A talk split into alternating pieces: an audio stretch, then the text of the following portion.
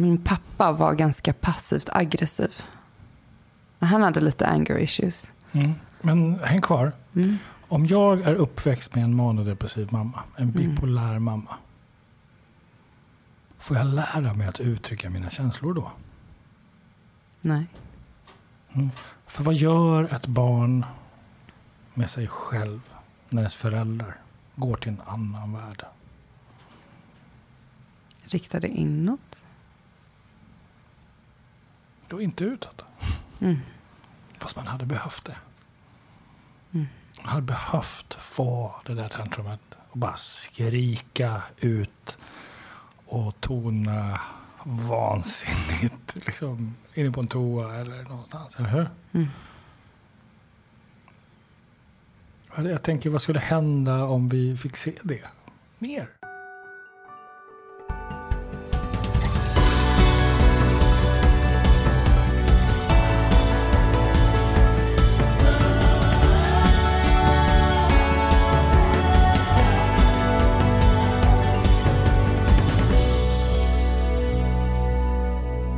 Jag skulle vilja checka in med dig, Ja.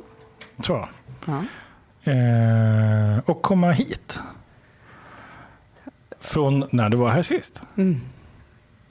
Det är svårt att komma ur den här... brumdumtsch, Men okej, fortsätt. Ja, Du kom ju inte ur den. Du, du, du. Checka in, vart ska vi åka? Ja, eh, ja, jo, vi ska alltså åka till ett och ett halvt år sedan. Okej, ja men då så. När du var här sist, Ja. tänker jag. ja. För det var ju faktiskt ett och ett halvt och det var en kall februari. Ja, men det var det nog. Ja, vad blött vill jag minnas att det var. Ja, men det var det. Uh. Mm, alltså, se, nu börjar jag komma dit. Ja, jag kommer ihåg utanför München där, det är inte härligt. Mm. Nej. Men det var Så- inte snö. Nej, precis. Det var mörkt var det. Ja, det var det. Mm. Det var det. Ja. Stockholm, februari. Ingen höjdare alltså, ibland. Nej. På dagtid kan det vara det. Ja, men det är också skönt att det är mörkt, har jag landat i. För att om det inte skulle vara mörkt så skulle det vara grått hela dagarna i ända. Och jag föredrar mörker framför gråhet. Mm. Så det är liksom nästan en välsignelse att det är mörkt. Det var intressant för jag föredrar ljushet framför mörker. Ja, men det är ju grått. Det är molnigt nästan hela tiden. Ja, men jag föredrar ljus framför grått. Ja, grått framför mörkt, menar du? N- Nej, ljust framför grått. Om grått är en mix av ljust och mörkt, Ja. ja, då, om, om det är en form av mitt, så kan man gå mörkt eller ljust. Ja. Jag föredrar ljust. Än grått. Nu är vi där i alla fall. Eller hur? ja, inte riktigt än, vi kommer komma dit. Men jag, jag har, har du lyssnat på det avsnittet? Ja, det har jag gjort. Eller så lyssnade på hela. Jag kollade på en del av det i alla fall. Sett på filmen? Ja. Mm. Vi fick väldigt mycket respons på det avsnittet. Det var väldigt många som hörde av sig och blev väldigt berörda. Um, och min syster kollade på det och de som var närmast mig var så, men tack för det var som att de fick lära känna mig på ett bättre sätt tyckte de. Mm. Eh, genom Fint. det avsnittet. Ja. Mm. Så, men det är lite svårt för mig att skilja på vad som exakt hände i avsnittet och samtalet som vi hade efteråt också. Ehm, mm. Men liksom hela den, Det, sam, det samtalet, oavsett om det var det som filmades eller det som hände efteråt, tänker jag. Ja men precis, men hela det var ju väldigt eh, earth shattering på något sätt. Vad betyder det? Ja, men jag kom ju dit och var så här, men jag är glad, jag är liksom ingenting sånt. Och så bara ner i någon så slags sexåring. Mm. Eh, och massa obearbetad sorg från eh, att inte ha fått bli sedd av min mamma fullt ut. För att hon var så mycket i sin, sitt emotionella kaos. Mm. Ehm, mycket också, om jag minns, var den här... Den har i alla fall legat länge där med att jag var en, var jag en börda. Och den har fortsatt efteråt och liksom kommit upp och behandlats i olika vinklar. Mm. Jag vet inte om jag sa det i det avsnittet, men att så hon eh, tog in en psykolog. Eller en, att jag fick gå på BUP-utredning och sånt. Och att jag har själv dömt mig mycket utifrån det. Eh, och nu så har jag haft tre månaders erfarenhet av att bo och leva med barn. En ettåring och en två och en- två och en halvtåring. och förstått att det har nog inte så mycket med att göra att jag, jag var jobbig utan det är bara väldigt, väldigt jobbigt att ha två barn.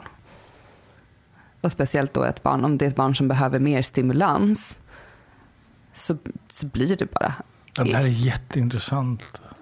Finns det något barn som behöver mindre stimulans än något annat? Ja, men jag tror inte det. Alltså Nej. att, att vara med de här barnen var nästan som en, en resa i sig med att läka min relation till mitt inre barn och det dömandet som jag hade haft i att jag menar, min mamma var deprimerad som hon var då och hade svårt, mm, men var, hade men suicidala tankar och mycket kring det.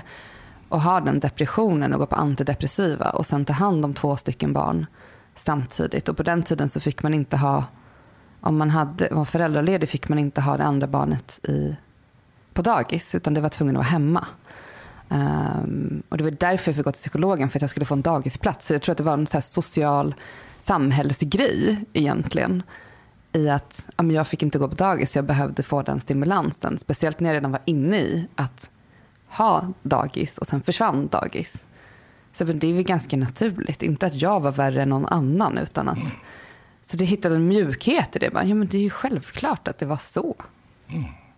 Det känns mer som en teknikalitet än att det är jag som var en börda. Just det.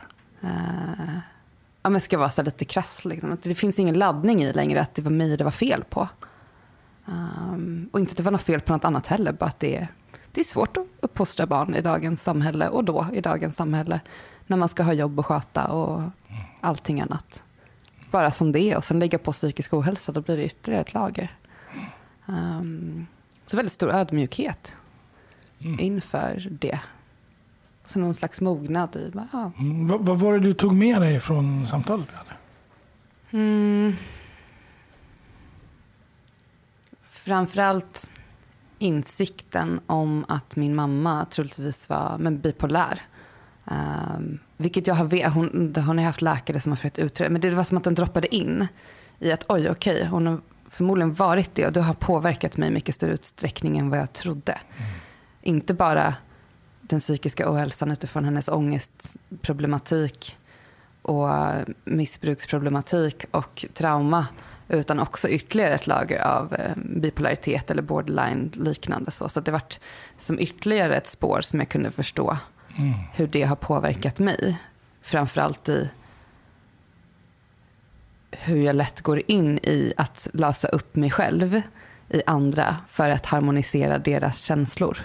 Eller miljö, eller går in i ett rum och mer en kanariefågel. Liksom, som, eller så här, någon som balanserar allting. Jag tappar min, min känsla av jag när det finns en obalans eller turbulens, turbulens i luften. Som, som jag upplever att det är. Och det är inte alltid det är det. Och jag har börjat kunna skilja på när jag projicerar eller att det är en obalans i mig och när det är liksom någonting som faktiskt är i fältet eller i rummet. Och kolla av, är jag helt ute och cyklar nu?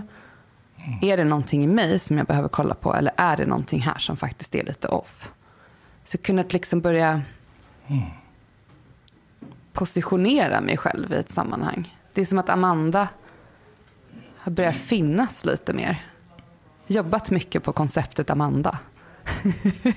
och bli en person som har egna värderingar och inte Mm. bara hela tiden balanserar in och equalizer. Nej, vad fint alltså. Mm. Ja, när du pratar så hör jag en, en utav scenerna från en teaterföreställning som Henrik Schyffert var med i och Per Uh, ja, det var ganska värdelös uh, i övrigt faktiskt. Uh, så jag, jag kan inte ens komma ihåg vad den heter.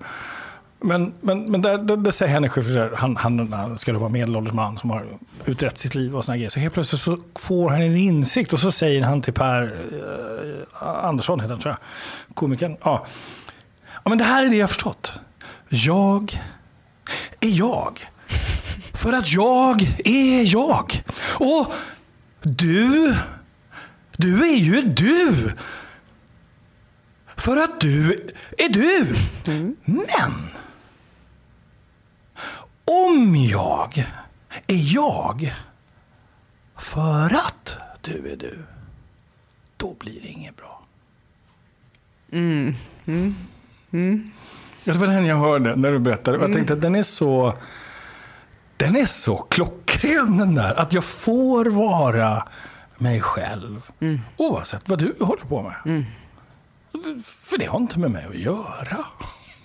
Och det är så fint att se hur svårt det där är. För att nu under sommaren så har jag haft några upplevelser och det har kommit in, det var en specifik upplevelse på en festival där vi stod i soluppgången och sen så fick vi för oss att börja ljuda till, det var ett DJ-set som pågick. Och sen så märkte jag, hon som, det var en person som jobbar med det här som kom in i det ganska naturligt. De bara, okej nu kan du hitta din egen ton, utan så här, följ inte bara mig. Och det var så fruktansvärt svårt, för att så fort hon ändrade ton så ändrade jag också ton.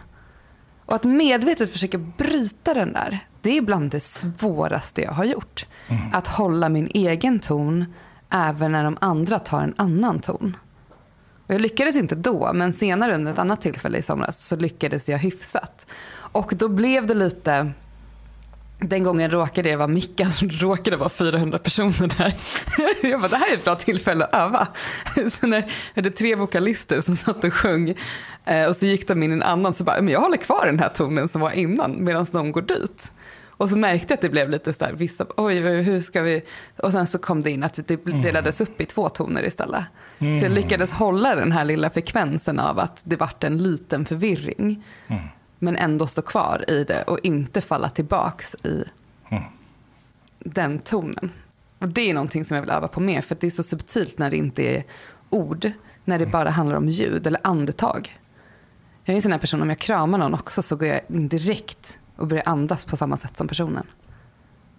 Eller så börjar jag andas och jag synkar in med den personen och sen kan jag reglera andningen därifrån. Mm. Och så, nu kommer vi ner. Mm. Men jag går alltid in och möter den. Mm precis där den är. Så det, det sitter matchning. på sån djup, mm. djup liksom, nivå. Den. Och den är väldigt fin, den egenskapen. Men den kan också bli en akilleshäl. Mm. För att ibland så tappar jag mig själv. Mm. mm. Har du tillgång till en, en tom swimmingpool? En tom swimmingpool? Um, ja. Har du det? Ja, det har jag. Mm. Fast den är utomhus. Ja. Och, jag vet inte om det funkar. Ja. Eh, och om den är tom och du kan gå ner i den. Ja. Det är ett fantastiskt ställe att ljuda på. Mm. Det ska jag testa. Det är ju kakor, ekar. Ja. Mm. Fast den här är nog cement mer så här, sån. Jätte, men, åh, testa. Ja, ja, det ska jag testa. testa så ligger jag som en liten singing bowl. Mm. Ja. Ha, var vi klara nu? Nej då. Jag bara, för jag, alltså jag, har ju, jag har ju ljudningstränat. Jaha. Ja, absolut. Um, uh, som... Um, uh, ja, Henry Soludde. Uh, ja. Men han jobbade med det, ljudning. Mm. Och framförallt att... Um, framförallt om man är par. Mm. Och ljuda som par i botten på en simbassäng är ganska cool. Okay. Och bevittna det. Mm. Vad som händer. Eller, eller stå inne, inne i ett badrum, som ett kaklat badrum och ljuda tillsammans mot varandra, men inte mot varandra. Ja. Och, så, och så hitta den gemensamma tonen. Mm. Så. Hur otroligt utmanande det kan vara om man har en konflikt. Mm. Mm. Och hur direkt det här märks. Och så. Ja, det här är, ju, det här är kategorin väldigt new age och flummigt, men, men väldigt praktiskt. Alltså det beror på hur man ser det. För att ofta när jag eh, faciliterar så, så brukar jag börja med att få ett rum och så brukar jag be alla att ljuda i sin egen ton. Och ganska, det tar nog inte mer än tre ibland, beroende på hur många det är. Men fem minuter, sen är alla inne i en rytm. Men det brukar oftast ta typ kanske två minuter. Om det är under 50 personer så brukar det ta två minuter. 150 kanske tre, fyra minuter. Så brukar jag alltid säga det, men det här är så här det här fältet låter precis i den här stunden. Den här tonen som är här, den är helt unik för den här stunden. Mm. Så folk faller in i det naturligt också. Men jag kan tänka mig att om det är en konflikt att det blir betydligt mycket krångligare. Jättespännande. Mm. Så hör man skillnaderna, vem som går upp i ton och ner i ton och vad de känslorna betyder. Så kan man prata om det. Mm. Vilket är också fantastiskt. Och eh, hur det, huruvida det är en konflikt som har med nuet att göra eller om det är en gammal konflikt mm. som plötsligt poppar upp. Det brukar ofta vara ett lite dovare ljud då om det är en gammal konflikt. Mhm. Mm mm. Jag kan tänka mig det. Mm. Ja, vad tog du med dig mer från samtalet? Uh...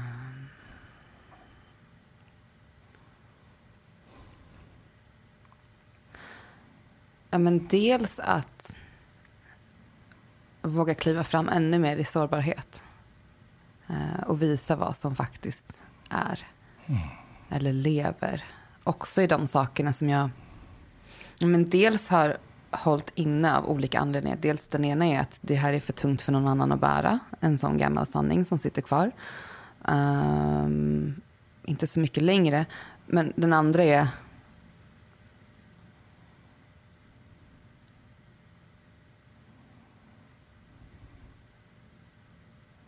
att våga nästan vara radikal i sin sårbarhet för att det är det som behövs. Um, och att jag har ett ganska stort mod i mig. Mm. Att uh, men kasta mig ut och visa. Va, vad menar du med radikal i sin sårbarhet? Bara så jag hänger med. Mm.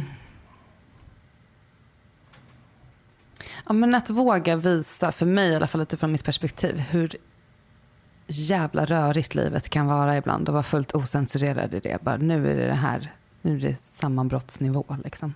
Du menar att vara ärlig? Ja, ja det kanske är det. Okej, det är det som är radikal sårbarhet?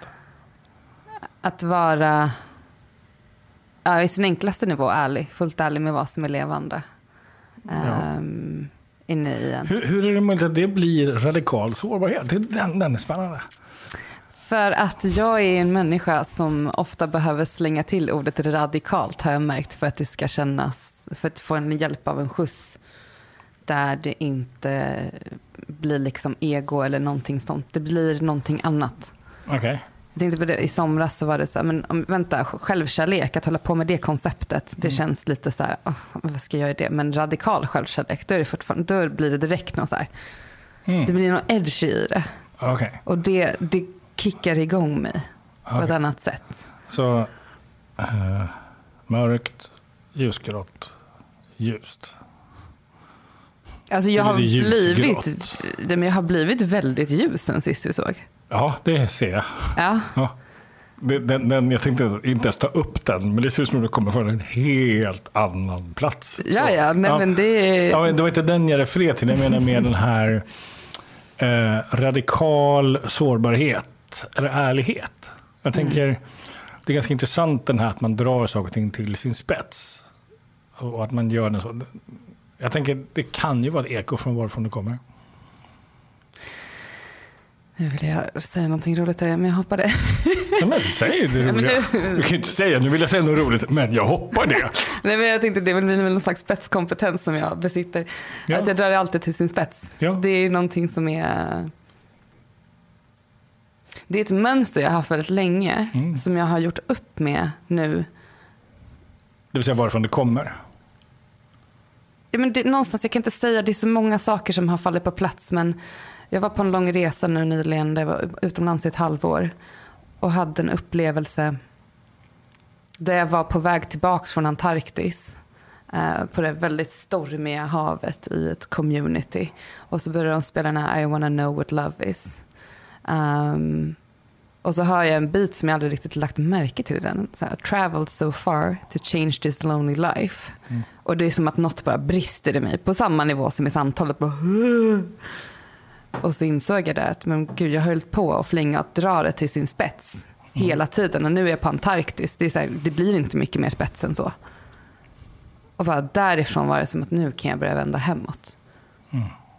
Så jag har alltid dragit det till sin spets. Mm. Och jag tänker att det är en otrolig kraft. Jag vill, jag vill faktiskt säga att det är en kompetens, det är en resurs. Att, att, det är ju på något sätt att skapa kontraster i sitt liv. Jag menar, I samtal till exempel, det är ju någonting jag jobbar jättemycket med.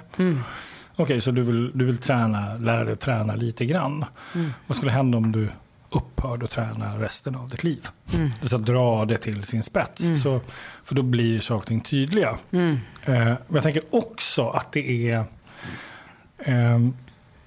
jag har hört det här från flera andra som är uppväxta med bipolaritet i sin närhet. Nämligen att, att om, man, om, man har, om man har den här... Eh, man brukar prata om, eh, om kreativa processer, men att gå utanför boxen. Är man uppväxt med psykisk sjukdom i sin närhet så, så är ju boxen Icke befintlig.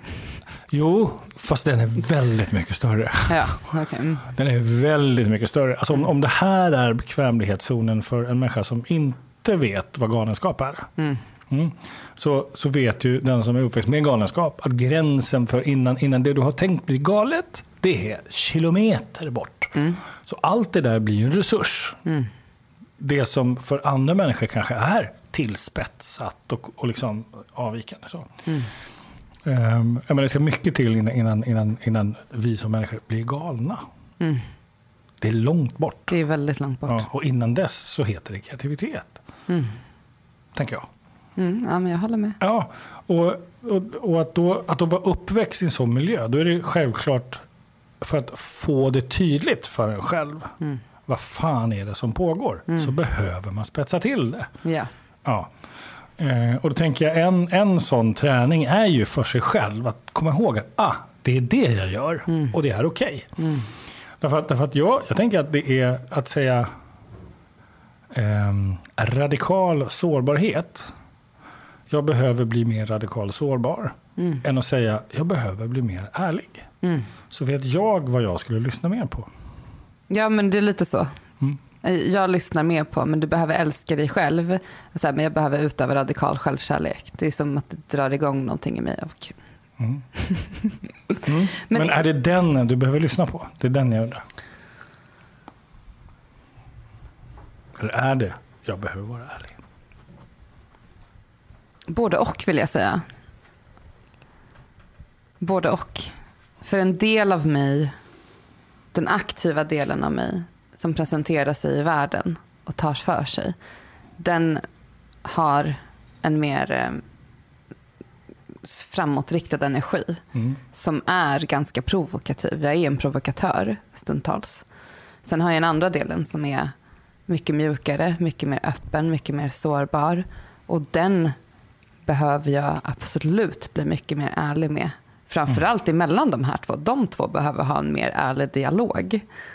Och där har mycket den här provokatören att lära av den här mer mjuka, förenklade. Där det inte är ett koncept, där det är ärlighet. Svårare än så är det inte. Sanning. Um, En, en klok man sa till mig en gång eh, för många år sedan eh, att han längtade efter mig i koncentrat. efter dig i koncentrat. Mm. Alltså han skulle höra mig i samtal mer i koncentrat. Att Ah. jag, och det här var under min utbildning när jag, väldigt tidigt. Eh, att jag har en tendens att vara radikal. Mm. Så. Och han sa, vad skulle hända om du höll igen? Mm. Och höll kvar. Mm. Och valde att vara i koncentrat istället. Mm. Så att det inte är en spets. Mm. Utan en fucking slägga. Ja, för det jag tänker är radikal sårbarhet. Det blir en konceptualisering Mhm. som är, blir ett mentalt komplext liksom, rum med många nyanser. En kreativ liten Mm. inre lokal. Medan ärlighet är bara en sak. Ska vi se det som. Att vara öppen och sårbar med sina känslor. Säga, nu känner jag mig arg. Hålla det så enkelt, så koncentrerat. Istället för att gå in i en hel utläggning. Och där, det strävar jag väldigt mycket efter, den tydligheten Mm. inför mig själv och andra. Det vill säga att gå från radikal sårbarhet till ärlighet. Mm. Ja, det var den jag tyckte att jag hörde. Mm. För det är ganska radikalt för att vara Amanda. Ja, att göra det enkelt, att hålla det enkelt. Mm. Och det, ja, men det har varit väldigt mycket praktik. Det var fortfarande väldigt komplicerat för Mm. ett och ett halvt år sedan. Mm. Det var mycket mentala korridorer att navigera i. Och det är som att det är så många av dem som har släppt. Var är Amanda idag? Jag är nyfiken på. Här. Och vad betyder det? Mm. Det var något som kom till mig lite likt det med du sa med Henrik Schyffert i somras när jag kom hem. Så var det som att Det var något som sa i mig, här finns alltid här. Och att man kan kalla det närvaro. Mm. Um, inte uppe i tankeprocesser. Att jag kan ha ett, in, ett fokus som allomslutande. Vilket... För att svara på frågan så, så befinner jag mig mestadels här. Jag är där jag är. Jag är inte någon annanstans i samtalet nu. Men inte bara under såna här mer fokuserade former utan överlag i mitt liv. Så tar jag mig ofta mer från här till här. Så du är mycket mer närvarande. Mycket mer närvarande. Mm. Mycket, mycket mer närvarande. Kan, kan du se att det började då när vi pratade? I den tiden? Inte just på grund av samtal, men allt du var med om. Ja, alltså den, som jag nämnde så började jag träffa en man precis efter det. Och det var som någon, en väldigt läkande relation som drog upp väldigt mycket saker. Fick kolla på mycket saker. Mm. Eh, och han också.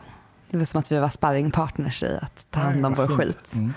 Ehm, och det öppnade upp väldigt mycket. Tillsammans med strukturen som jag började få mer under Hyper. När jag studerade där och lärde mig att strukturera upp saker mer och mer. Eh, och skapa mindre lådor än de här.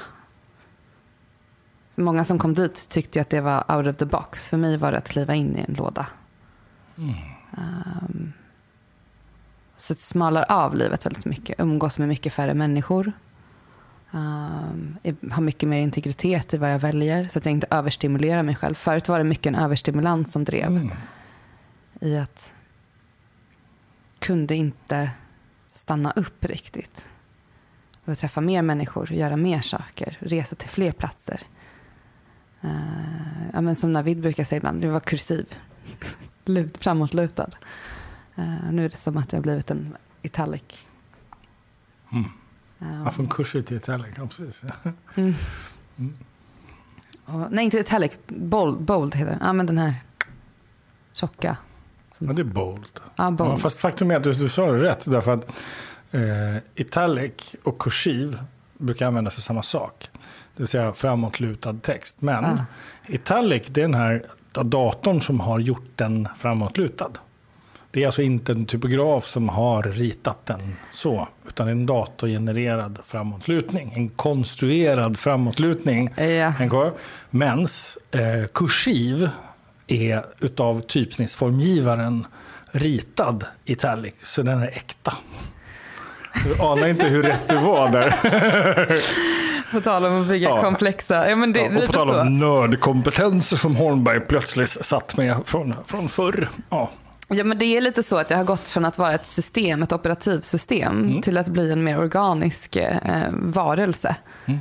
Um, där jag tidigare utgick från mycket mentala koncept och strukturer och navigerade utifrån avancerade algoritmer. Mm. Um, förs, försvars, ja, men precis, försvarsmekanismer, strategier och liknande. Och, så, men, och det är enklast att säga vad händer om jag bara släpper alla de här. Och sen är det bara varit en enda lång parad av att släppa saker. Mm. Så fort det kommer upp, aha, sätt stanna. Även om det varit så här, nu måste jag ligga ner i sängen. Och så, bara, så tar det den tiden tar. Ibland tar det fyra dagar, ibland Mm. tar det 40 minuter. Men bara, okej, släpp allting. Wow, alltså jag tänker att det här måste vara fantastiskt inspirerande att höra eh, vad många människor det är som sitter och släpar på prylar.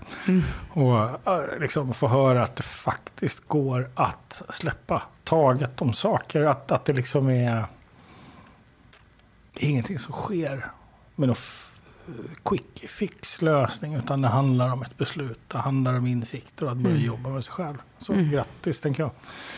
Det handlar framförallt om vila. Mm. Det är det enda jag kan vila. För att om jag är på en plats där jag har vilat upp mig så har jag resurser. Och då spelar det ingen roll vad som dyker upp. Det, behöver, det finns ingen... Jag bruk- jag bruk- jag brukar säga det också numera, att det enda jag behöver oroa mig för, det är om jag är orolig. Mm. Då, då, då vet jag det första tecknet på att okej nu, stanna upp. Mm. För då kan jag inte hålla vad det nu än är. Mm. Och då kan det spinna iväg. Men då stanna upp och vänta tills det har lagt sig. För då har jag så stor tillit till min eh, kapacitet. Mm. att vara med vad det är än som dyker upp. Och lösa vad det än är som behövs lösas. Och inte leva i en reaktivitet. Och släcka små bränder överallt. Och insett det, att men våga göra den inbromsningen och lita på att allting händer ändå. Jag har sån otrolig tillit till att jag menar, även om jag behöver ta fyra dagar i sängen på en arbetsvecka så, så vet jag att dag nummer fem så kommer jag vara en kreativ eldspruta som får dubbelt så mycket gjort på den femte dagen än vad jag hade fått om jag hade suttit och försökt tvinga mig igenom att göra de här sakerna med sånt stort motstånd i min kropp.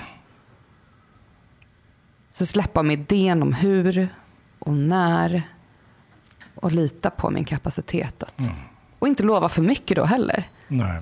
Skulle du hålla med om, jag har hört någon gång en beskrivning, eh, jag tror det var Holmberg som sa det någon gång, men eh, att vi har, vi har liksom olika typer av energi för olika typer av ändamål. Mm.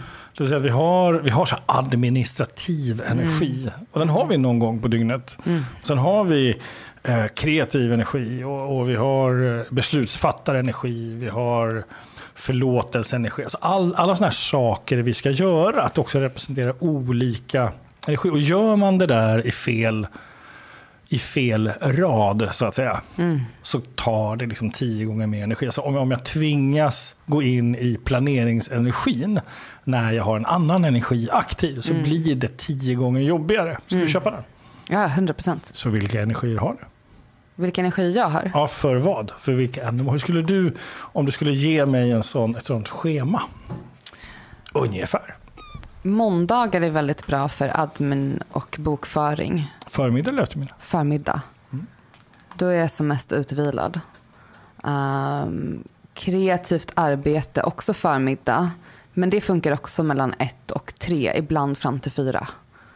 Eh, efter klockan fyra så blir det svårare för mig. Så då behöver jag ha en paus. Och då ibland så kan jag få en feeling mellan typ åtta och tio. Och göra någonting då också, men oftast inte. Mm. Och vad är det för olika, nu, det är fyra olika grejer här. Liksom. Så på morgonen får vi en administrativ energi. Vad är det för typ av energi? uppgifter som kräver mycket mental kapacitet av mig. För att bokföra och liknande, det är inte någonting som jag har lärt mig än. Jag har inte, systemat, jag har inte installerat den automatiken i mitt system. Det var en Matrix-referens där. Ja, det vet jag inte, men ja, kanske. Filmen Matrix. Ja, det det vet jag, men det var Ja. 12 år sedan jag såg den tror jag. Ja, okay. Men han installerar ju olika kompetenser beroende på när han behöver det. Ja, Ja. ja men alltså, lite jag så. älskar den metaforen. Ja. Ehm, och det vet jag med mig. eh, att det där är någonting som jag behöver göra på förmiddagen och vara väldigt... Det, det tar väldigt mycket mer energi för mig. Ja, Okej, så det tar energi att jobba med, med mentala processer? Alltså tankeprocesser? Alltså system, jag brukar kalla mig själv för systemdyslektiker. Mm. När det kommer till eh, system så är jag, alltså, jag har ingen ingenjörshjärna. Jag ska inte säga ingen, men den är liten. Mhm. Eh, när det gäller att det ska vara i en viss form. Däremot min kreativa hjärna, den är betydligt, den är, Mm. det är liksom Det vill säga att göra saker och ting enligt ett system på samma sätt repetitivt. Det är ett en- system som någon annan har kommit på. Oh, Där är det liksom, den är tuff. ja. Mm. Som jag inte förstår. Varför är det så här? Och så är det system som krockar. Och, Och då, då, då ska man helst utsätta dig för sådana system på, på måndag förmiddag. ja, Ja, in, Exakt. inte måndag eftermiddag. Nej. Nej. Jo, måndag eftermiddag funkar också. Men i början av veckan när jag har haft två dagar vanligtvis. Mm. Jag gillar konceptet helg. Vad ovanligt. Ja, men förut så har det varit mycket mer flytande och gränslöst. Så. Men jag gillar att det känns som att hela rytmen överlag går in i helg. Ja. Och då, då kan jag slappna av mer från tanken. För att det kommer inte ringa någon. Det kommer inte ligga på press från den yttre världen. Mm. Men så gillar jag inte att gå ut och handla på en helg. För då är alla där. Det gör jag hellre på en tisdag förmiddag. Eller gå på spa en tisdag förmiddag. Allt för att undvika rusningstid och rusningstrafik. Det är bland det värsta jag vet att vara i det här myrhavet. Så det gör jag inte heller. Så jag, Vad händer då när det är myrhavet? jag tappar bort mig själv. Som vi började med. Jag känner inte in mig själv. För då är jag i en sån stark ström. Och då tappar jag min känsla av själv. Mitt nervsystem blir överväldigat. Ja, ja. Vilken spännande utmaning att jobba med. Ja. ja det har blivit mycket enklare. Mm. Alltså, som sagt, att bo med barn i tre månader har tagit bort så många föreställningar om, eh, om hur det behöver vara. Mm. Och vad jag klarar av och vad jag har kapacitet att klara av. Vore Det- jag du så skulle jag tycka det var jättespännande att ställa mig i ett myrhav.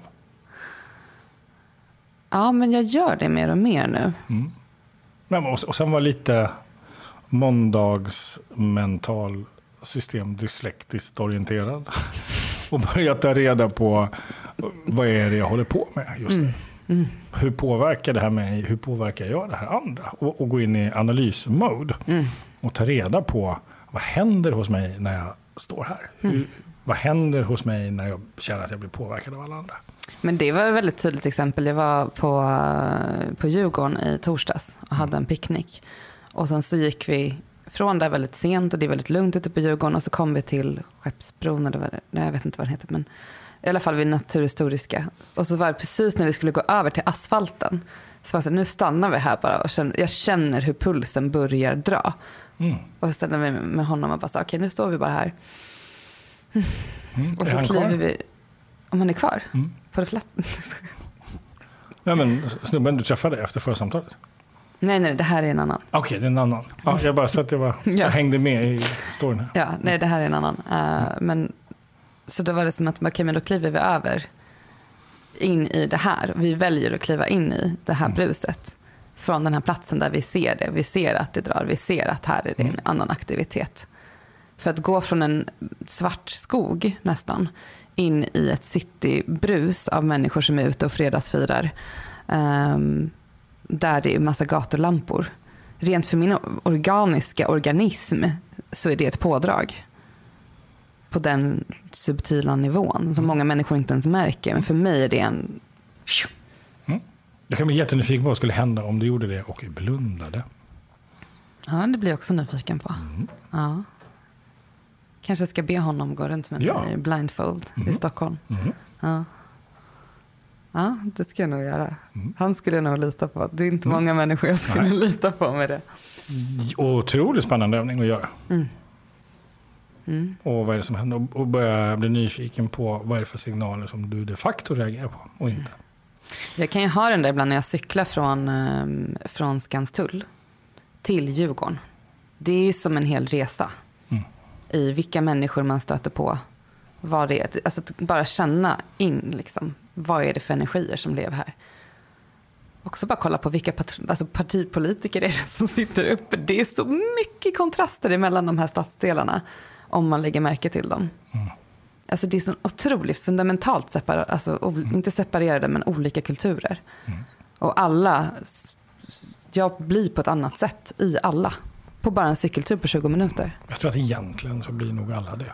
Men Jag tror ju det noterar- också, men de flesta människorna tycker ju fortfarande att jag är lite befäng i den, av, i den Jag, tror, bemärkelsen. jag är ganska säker på att vi tar in otroligt mycket mer av, våra, av vår vardag än vi är medvetna om. Eh, Det är därför vi är trötta. Det är därför vi är tröttare än vi någonsin har varit. Mm. Våra hjärnor är slut av alla intryck. Så, men det är därför jag ska bli, ska bli nyfiken på att liksom höra från dig Amanda. Vad skulle hända om du cyklade blindfolded? Det skulle du säga också vara spännande, men, men det ska du inte göra då. Men, men, Cykla är lite ja, avancerat precis. kanske. Men, men att liksom göra den här promenaden med honom och, så, och inte tillgång till synen. Mm. Ja, men det, det blir en lång promenad, men det skulle Mm. vara kul. Och Eller Sen intressant. kan du skala upp den. Så kan du dra på dig ett par uh, noise cancelling-lurar. Jag klarar inte av frekvensen för noise cancelling.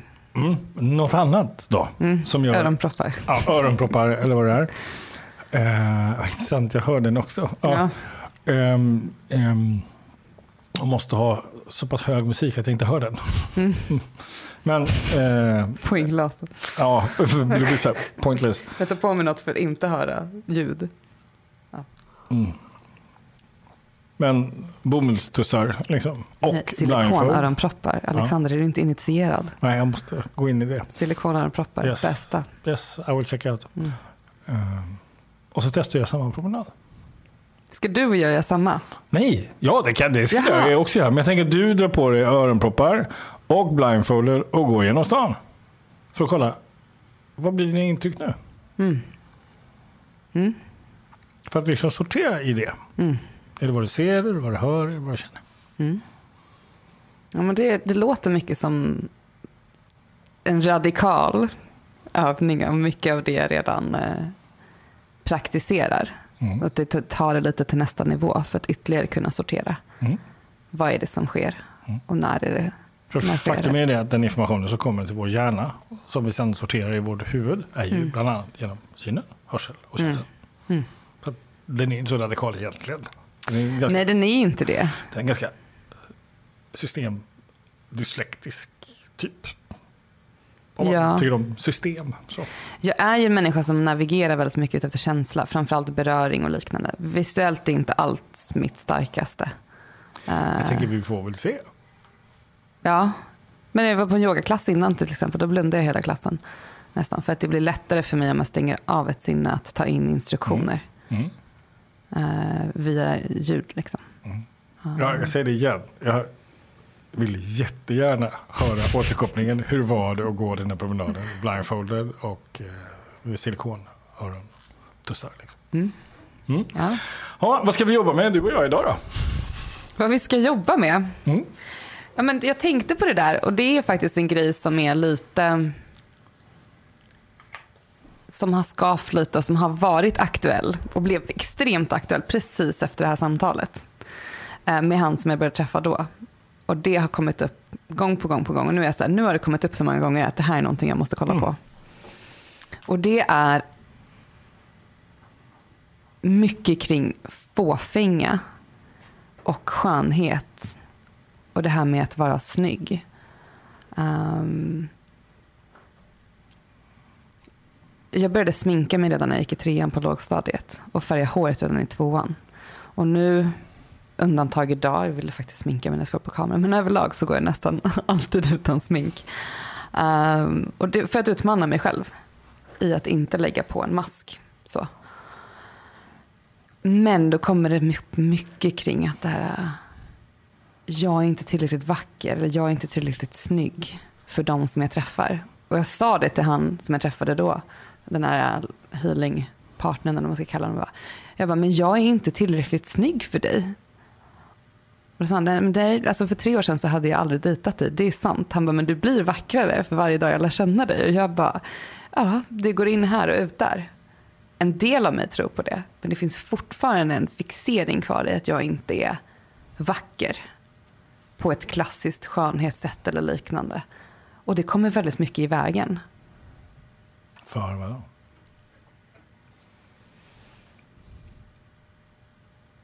Ja, men om jag träffar en vacker människa, och jag har... jag gillar vackra män. så är det fortfarande att jag gömmer mig någonstans bakom. Det, det känns som... Jag är inte tillräckligt snygg så det här kommer aldrig hålla ändå. Som en slags strategi i att jag kan kontrollera utfallet. Alltså det här kommer aldrig gå hela världen, Det här kommer aldrig bli någonting på riktigt. Och nu bara säger jag hur mitt mönster är Mm. för jag, utan att nyansera det. Det här kommer aldrig bli på riktigt det här kommer aldrig hålla för att han kommer, fatt, han kommer dumpa mig för att jag inte är tillräckligt snygg. Och att det är som en här, säkerhet att gå in i. Nästan att så här, om jag dejtar en vacker man så vet jag vad slutet kommer vara.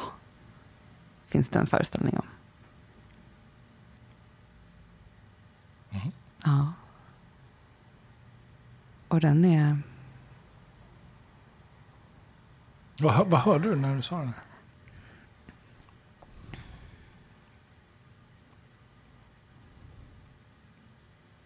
Ja, men det, det, det, väcks som en sorg i mig. Mm. För jag förstår inte fullt ut var det här kommer ifrån. Så, är sorgen att du känner så eller är sorgen att du inte vet var det kommer ifrån? Sorgen ligger framförallt i att jag märker att jag inte tillåter mig att vara här, alltså närvarande, tillsammans med vackra människor, eller framförallt män. Och är öppen för att se dem för vad de är utan att jag tänker du är för snygg för mig och därför kan jag inte vara öppen med. Se dem för vad de är eller se dig för vad du är? Precis, och den lycka, det är det som jag fick någon insikt här om dagen med att, men vänta här nu. Det här är ju för att jag inte bekräftar mig själv i att jag är vacker. Ja, plus att du bestämmer dig för att de är vackra. Ja, precis. Mm.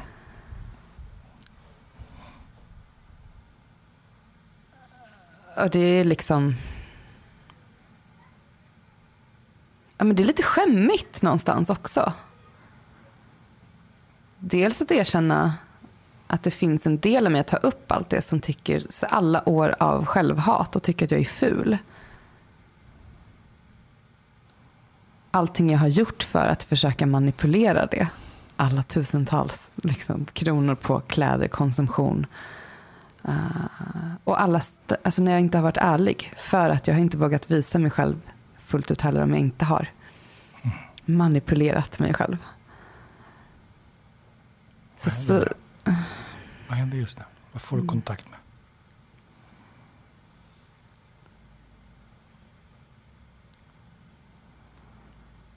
ja, men någonstans väldigt långt inne så känns det som en... Oj. Mm. Spännande någonting högg till i ögat. Um, alltså ilska i det. Det är som att jag liksom ser mig vråla.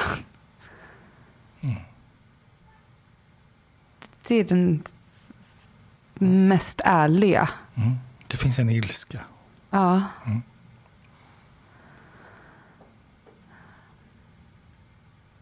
Mm.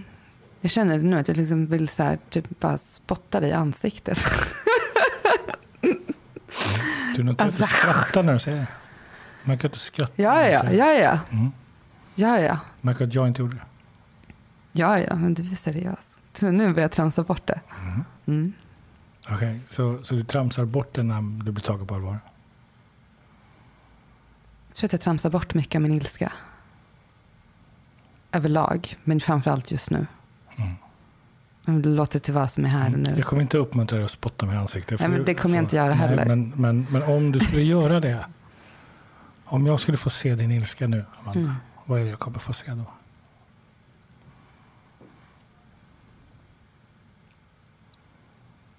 Men något slags sammanbrott.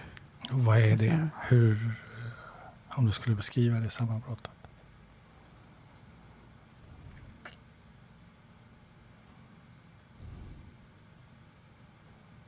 Alltså det känns som ett nästan det ser ut som nästan ett barn som står och skriker och drar sig i håret. Ja. drar sig håret. Hur gammalt är barnet? Alltså det ser inte... Det ser inte mitt... Nej, Nej. nej. spontant bara. Hur gammalt är barnet? Tre, fyra, tre, fyra. Tre, fyra. Ja. Så, så ett barns ilska, tre till fyra år, Ja. som är utom sig. Tantrum. ja, temper tantrum. Mm, temper tantrum. Som vill slå liksom. Mm. Stå och slå och banka. Fick du göra det när du hade behövt göra det? När du var liten? Nej, det kommer upp en bild som har kommit upp gång på gång. I att Mm. min, min pappa var ganska passivt aggressiv. Han hade lite anger issues. Mm. Men häng kvar. Mm. Om jag är uppväxt med en manodepressiv mamma, en bipolär mamma. Får jag lära mig att uttrycka mina känslor då? Nej. För vad gör ett barn med sig själv när dess föräldrar går till en annan värld? Rikta det inåt. Då inte utåt. Mm. Fast man hade behövt det. Mm. Man hade behövt få det där tantrumet och bara skrika ut och tona vansinnigt liksom, inne på en toa eller någonstans. Eller hur? Mm. Jag, tänker, vad skulle hända om vi fick se det mer? Hos Amanda. Idag. Den ilskan. För du är inte din mamma. Nej. Eh, men det är som att... Det är som att jag blir så, drabbas av en extrem trötthet också. Mm. Parallellt med den ilskan. Det är som, men jag... Vilket Men då kommer det upp på en vux, då kommer det upp på konceptnivå direkt igen. Mm, mm. Och tröttheten är ju för att du har varit tvungen att hålla tillbaka den, tänker jag. Mm. Tröttheten kommer ju av att man, man inte visar sig. Mm. Inte står där. Det tar ju så mycket energi att hålla igen, hålla emot, backa, backa Mm. undan, parera, schyssta, kolla upp allting. Allt detta tar jättemycket energi. Det är därför vi blir trötta. Mm. Jag skulle vilja bli... Tillåta mig mer ilska i mitt liv. Jag ser att det kan hjälpa mig att sätta gränser. Dels gentemot mig själv, men också gentemot andra. Mm. Att här, sätta ner foten. Liksom. Och det har jag fått öva lite på den här sommaren. Mm. Och släppa fram den. Och den är väldigt bestämd. Den är väldigt där. Mm. Tveklöst. Mm, den, är, Mm. mm, den är väldigt skarp. Mm. Och vass. Um, Vad, vad är ilska för dig då?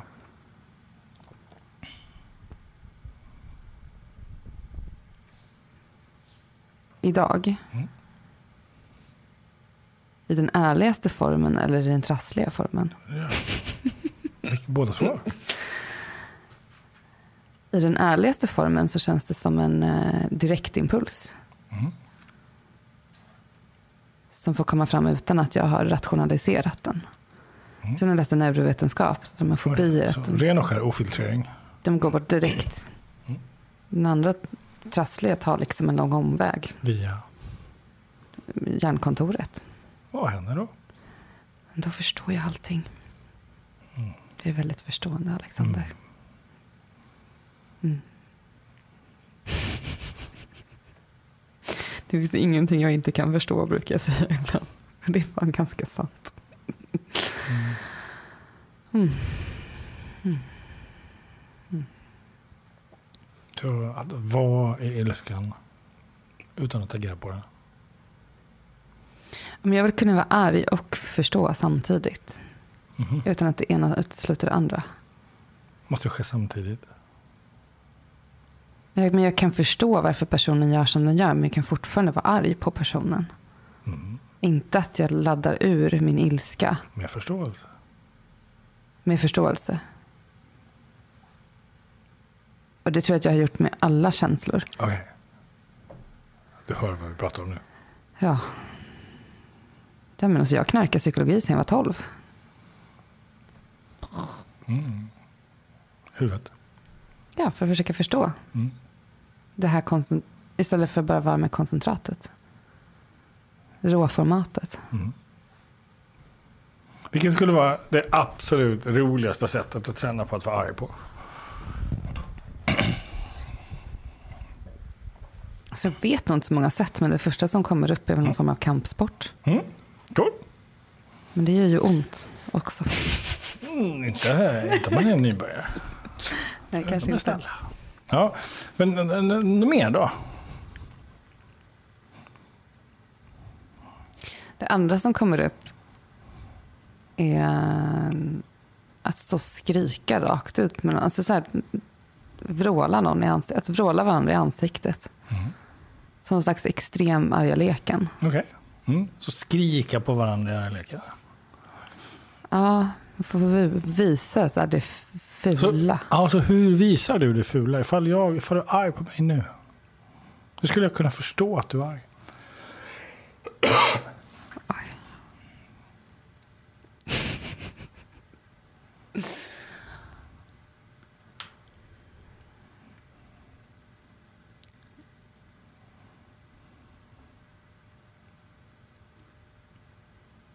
Nog fram blicken. Mördarblick. Liksom. Okej, så i din blick hur du tittar. Ja.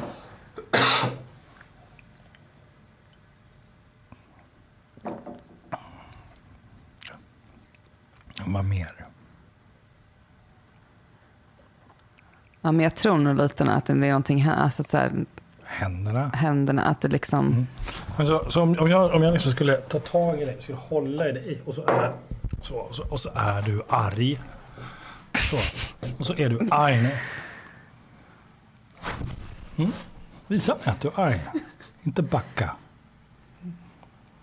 Jag vill se dig arg. Du ler nu, ser du det? Mm. Arg. Arg. Jag är kvar, Amanda. Jag tror att jag ler som någon slags här, försök, dominansteknik. Om du försöker prata bort dig. Häng kvar. Hur var det? Häng kvar. Och känn efter. Skratta kommer. Och vad kom det? Tårarna. Mm. Behöver jag vara rädd för din ilska, Amanda? Behöver jag vara rädd för din ilska? Nej. Nej. Inte du heller. Mm.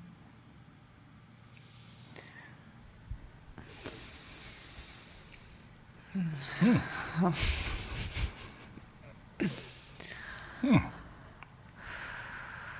Du får vara arg. Och glad och massa annat också.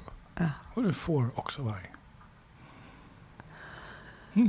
Det är nästan som att det så kollapsar innan jag blir arg. Mm. Som att jag så här, orkar liksom inte bli arg. Men så nu, nu får jag bara så här, det var så, det var så, det var så skönt. Mm. Och det är som att så här, massa som släpper. Mhm. Mm.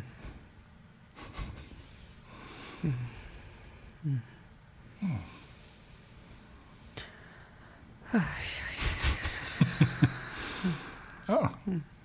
Och jag, jag, jag tänker att vi behöver få träna på det där vi tvingades att inte få göra när vi var små. Mm. Och göra det liksom, utforskande, nyfiken. För vi är vuxna. Mm. Och ta ansvar för det. Mm. Och inte göra det till någon sån här grej som, ja, det där ska man... Gör det. Mm. För det är livsviktigt att liksom hitta sin kärna, vara i kärnan och inte låta det gamla ta över. För det blir bara nya konstruktioner. Ja. Mm. jag ehm, jag men känner att det är det som... man behöver. Den här ganska skarpa gränssättningen. Framförallt mot mina gamla historier. Och bara, men också gentemot andra som kommer med bullshit. Och det Mm. blir enklare och enklare. Hela tiden. I vissa avseenden. Men sen i de här, när det kommer till relationer. ehm, nära relationer. Så känns det som att om jag blir arg nu så kommer den personen försvinna. Men det är ett slags skyddande. Som du sa, behöver jag vara rädd för dig? Och det är en del undermedveten del som tänker att om jag blir arg nu så kommer så kommer någonting förstöras. Hör, hör du din röst just nu? Ah, ja. Ah.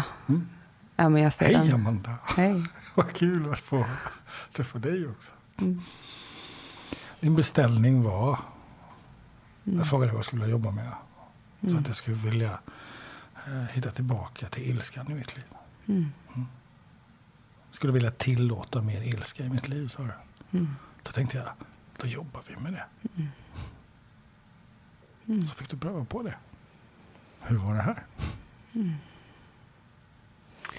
Ja, men... Det var en del av varför jag log så mycket också tror jag för att jag sett att du har gjort, jag kommer inte ihåg hur det var, men med Victoria att jag jobbade med ilska där också. Som att jag kunde känna liksom igen mig i så här, hur svårt det var Mm. att få liksom... Mm. Ja. Ja, men- Och du fick vara kvar i det. mm, ja. Mm. Men det är också intressant att se hur mycket jag ler. Försöka avväpna. Mm. Um, Det är en annan timme. ja, ja, ja, nej men det, det var bara så att jag noterade den. Mm. Ja, det är snyggt, tycker jag. Vilken resa du har gjort, Amanda. Mm, jag känner det. Jag känner att jag blir mer och mer klar i min riktning och kraftfull. Och det känns fint att få verktyget också att våga ge mig själv tillåtelse att Mm. Känna mer ilska och uttrycka den. Vet du att jag tror att det är vi är många som skulle behöva det. Ja, det tror jag med. Det tror jag med. Ja, jag vill avsluta Amanda med att fråga vad du tar med dig efter idag. Ja, vi ska gå på en blind promenad. Får man säga så? Mm. ögonbindelpromenad. och eh, ja, men aktivt verka för, eller mm, ta ansvar för min ilska. Och att låta den få hälsosamma utlopp. Hälsosamma kanske är lite... Mm. Hitta former där den kan få leva ut. Jag tänker väl fungerande dyker upp i mitt huvud. Ja, Alltså väl fungerande situationer med, med människor du litar på och där det finns istället för dysfunktionell, funktionell. ja En funktionell tillvaro. Precis. Jag vill också skicka med dig att bli uppmärksam på när du ler. Mm. In, inte för att leta negativa jobba känslor utan mer ta ansvar för leendet. Ja. Så. Ehm, det jag har valt att inte jobba med idag är ehm, liksom vackra män och, och, och hur du ser på dig själv och självbild och sådär. Mm. Och, och anledningen varför jag valde bort det är därför att det hör inte hemma i en podd. Mm. Så det var av respekt för dig jag valde bort det. Och Och det är jag jag- som tog det beslutet. Ja, ja, men jag tänker att de hör ihop. Mm. Alltså med ilskan. Att, eller för mig. Mm. Jag ska inte gå in mer Så jag på var inte detalj. klar. Mm. Så jag valde att inte jobba med det. Mm. Men den utgångspunkten, av respekt för dig. Mm. Så jag tänkte jag går på kärnan istället. Mm. Ja, precis. Precis. Ja. Och det kände jag. Mm. Så på ett sätt så jobbades det ju med. Ja. Mm. I ärlighet. Mm. Så tack.